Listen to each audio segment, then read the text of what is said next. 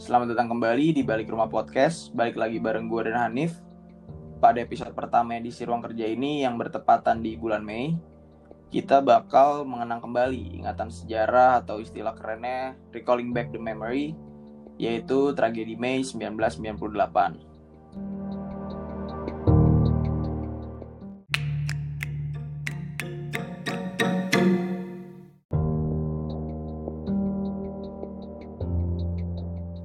Mungkin bagi kita semua peristiwa ini cukup familiar. Karena pastinya diajarin ketika SD atau SMP singkat gue. Tapi perlu dicatat bahwa yang kita jelaskan di sini merupakan gambaran umum atau kronologis serta fakta-fakta menarik terkait tragedi Mei 1998. Jadi kita nggak bakal ngebahas mengenai teori konspirasi dan semacamnya. Lo sendiri setuju nggak men? Bahwa peristiwa ini merupakan luka sejarah atau bagian dari lembaran hitam Indonesia?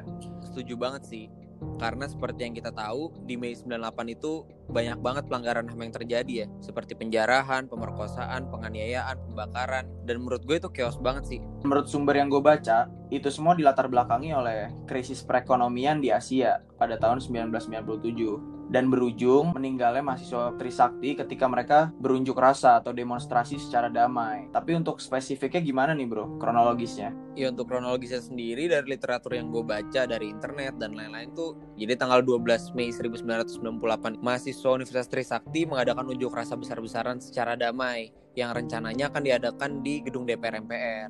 Nah, pada saat itu mahasiswa berbondong-bondong bergerak nih dari Universitas Trisakti ke gedung DPR MPR. Namun ternyata respon dari aparat itu terkesan represif dengan penggunaan gas air mata, peluru karet, bahkan sampai peluru tajam. Mahasiswa dipukul mundur sampai akhirnya adanya korban meninggal, empat mahasiswa yang bernama Hafidin Royan, Lang Mulia Lesmana, Heri Hartanto, dan Hendriawan.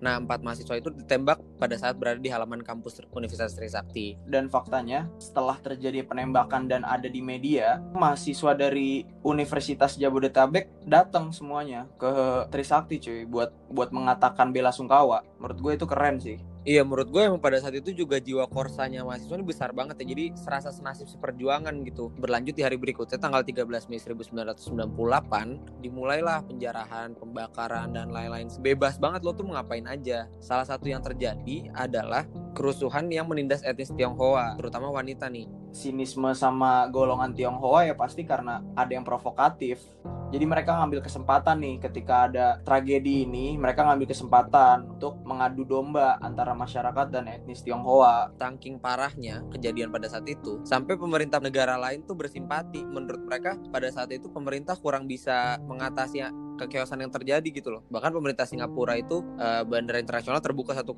kali 24 jam untuk menerima korban-korban dari Indonesia, begitupun Taiwan, bahkan sampai Amerika, Malaysia, bahkan sampai negara adidaya Amerika itu merasa sangat simpati terhadap kejadian itu. Nah, salah satu poin dari unjuk rasa mahasiswa ini adalah menuntut untuk turunnya rezim Orde Baru dan pada akhirnya atas kebijaksanaan presiden pada saat itu, akhirnya pada tanggal 21 Mei 1998, Bapak Presiden Soeharto itu mengundurkan diri dari jabatannya.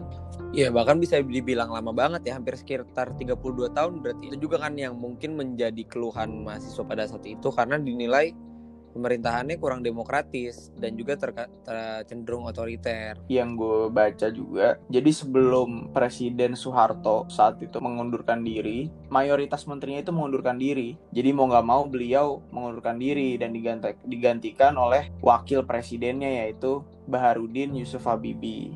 Iya, berarti memang pada saat itu selain ada tekanan dari masyarakat khususnya mahasiswa dari hmm. internal pemerintahannya juga memang sudah tidak stabil ya. Iya Selanjutnya ada fakta unik nih Dim. Jadi pada tanggal 11 Maret 1998, sidang paripurna kelima MPR untuk mengesahkan pengangkatan Presiden Soeharto menjadi presiden. Jadi pada saat itu pimpinan sidang Bapak Harmoko menutup sidang kan dengan menentukan palu sebanyak tiga kali. Pada saat ketukan terakhir ternyata palu sidang itu patah gitu. Jadi Go goib ya bro.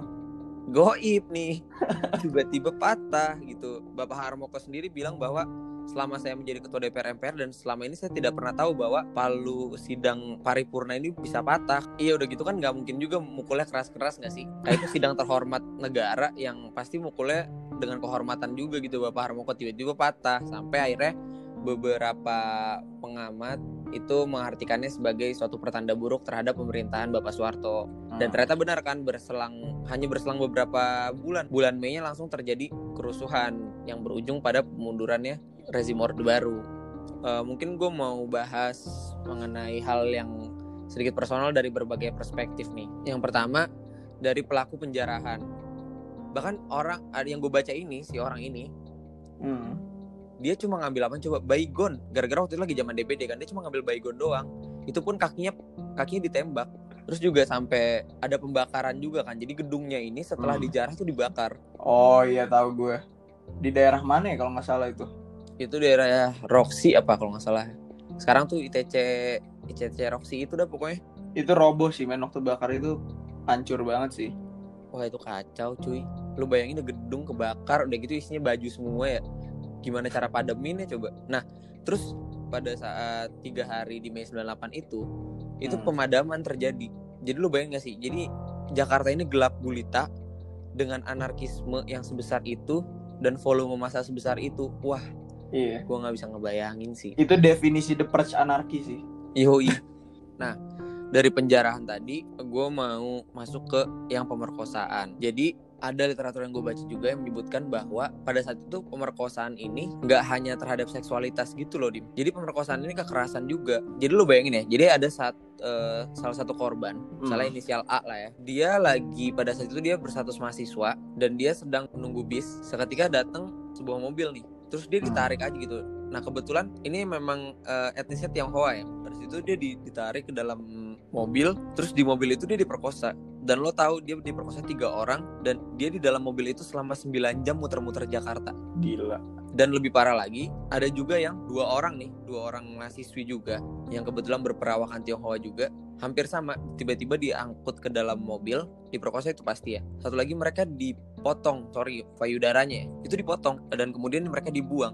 Terus Iya, gue juga bertanya-tanya sih dalam otak gue kenapa yang terlintas pada otak tersangka ini yang memperkosa, kenapa mereka terlintasnya untuk memperkosa gitu. Jadi kayak mereka memanfaatkan keadaan yang sedang rusuh buat memuaskan nafsu mereka. Itu menurut gue aneh sih. iya. Kalau menurut gue sebenarnya lebih ke arah mengambil kesempatan dalam kesempitan sih. Sebenarnya itu terjadi di 16 kota lainnya. Oh mungkin salah satu kerusuhan besar juga terjadi di Medan sih. Sama halnya kayak di Jakarta pembakaran dan sebagainya. Walaupun gak separah di Jakarta, tapi di Medan pun terjadi.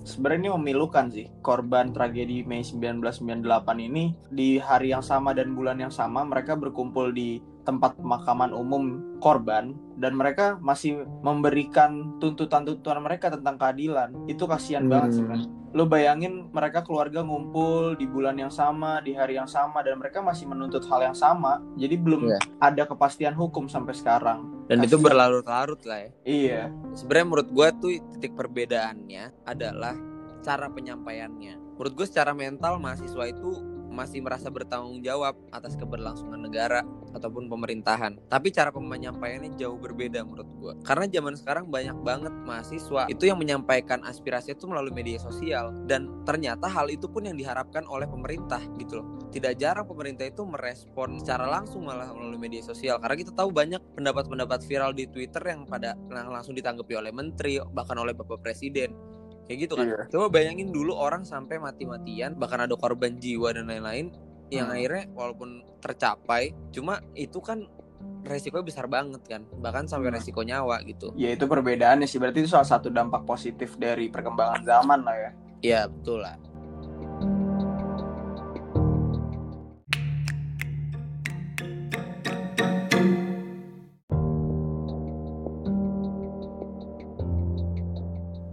pada intinya semoga nggak keulang aja sih. Dijadikan pelajaran aja lah.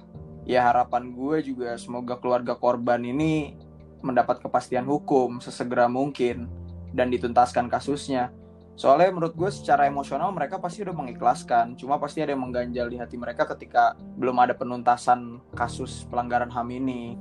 Kalau gue harapannya lebih ke arah semoga negara kesatuan Republik Indonesia selalu stabil dan progresif terus pemerintahannya berjalan secara baik dan konstitusional terus untuk masyarakat terkhusus mahasiswa semoga selalu proaktif terhadap kebijakan pemerintah karena dari situlah akan terbentuknya negara yang lebih baik ke depannya. Seperti kata Tan Malaka, idealisme adalah kemewahan terakhir. Idealisme itulah yang hanya dimiliki oleh pemuda. Maka dari itu, haruslah mahasiswa senantiasa memperjuangkan apa yang harus diperjuangkan. Hidup mahasiswa. Hidup rakyat Indonesia. Panjang umur perjuangan.